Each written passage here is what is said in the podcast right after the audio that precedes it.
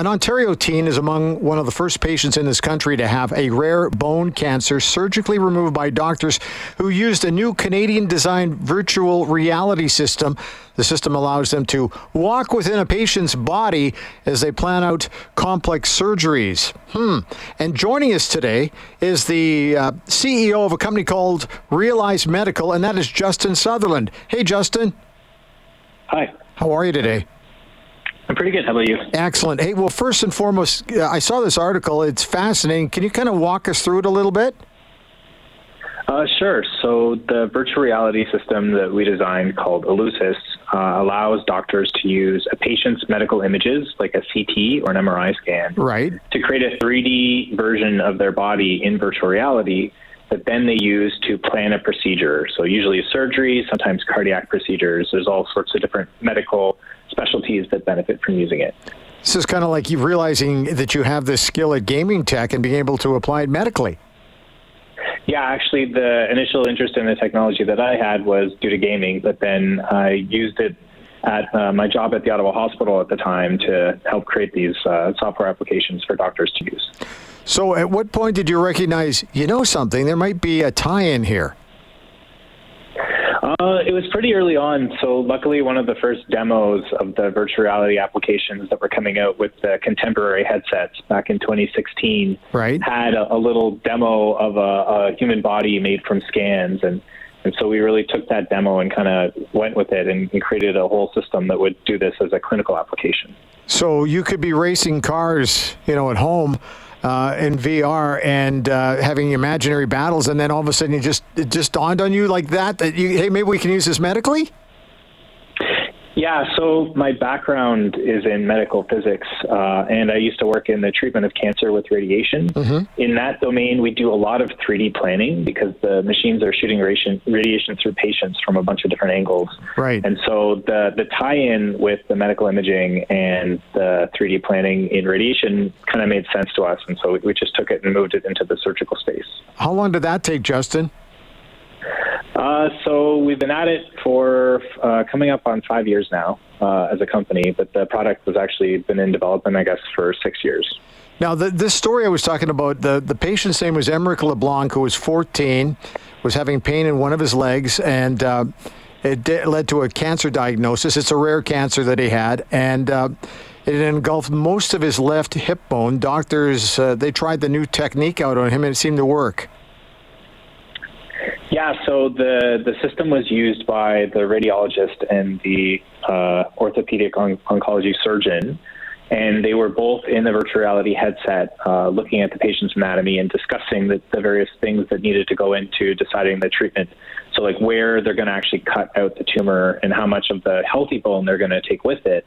Um, the goal of the procedure and the goal of using the system was to minimize the amount of healthy bone that was removed so that he could maintain as much normal function as possible. Yeah, and uh, th- there was concerns that he might lose his entire left leg going into that procedure, correct?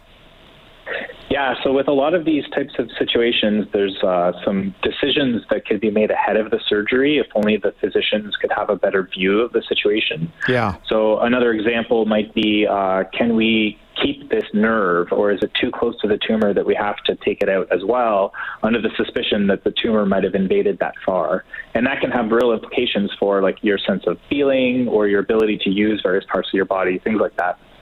Well, I was noticing that Emeric had to endure 62 days of chemo and 25 radiation treatments just to shrink the tumor. Yet it, it, the tumor that had to be removed was a 12 centimeter tumor. So it was the, the, the through the technology that you had, it was that exact, huh?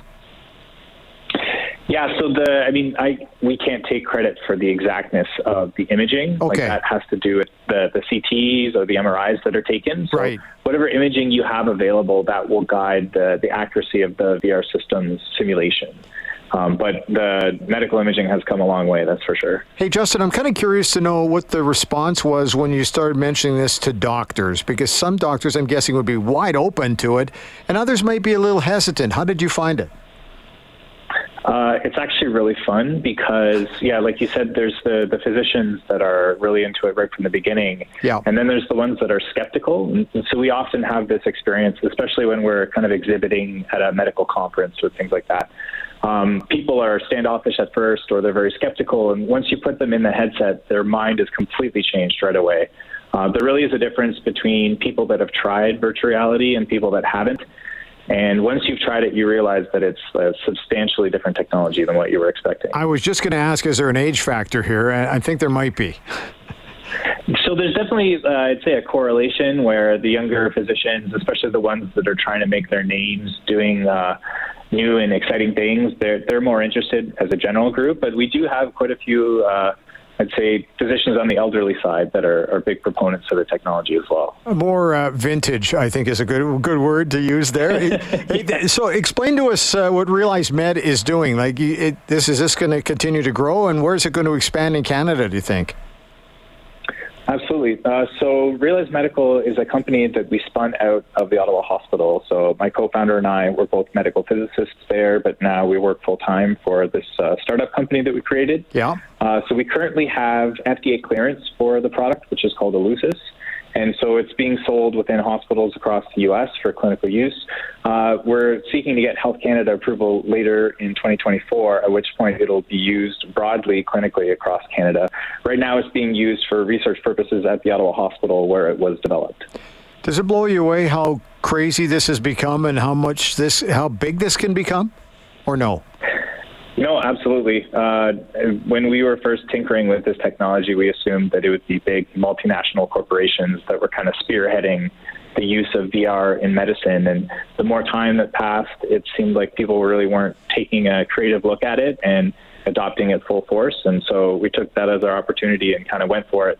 And uh, the uptake has been really exciting. So it's it's crazy to see how many physicians are interested in doing things completely differently. So what's next? Do you think?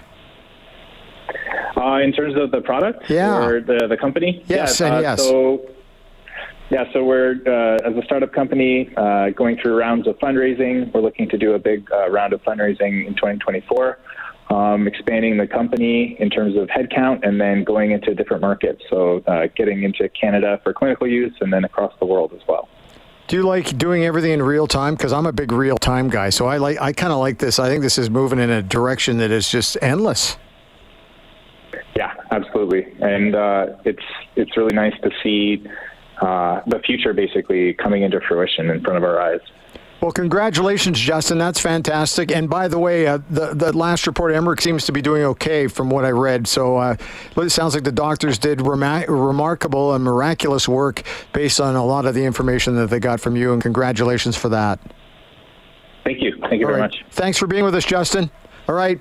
My pleasure. Justin Sutherland, who is a, medical physicist and also CEO of Realize Medical. So I uh, want to thank him for being on, on the show.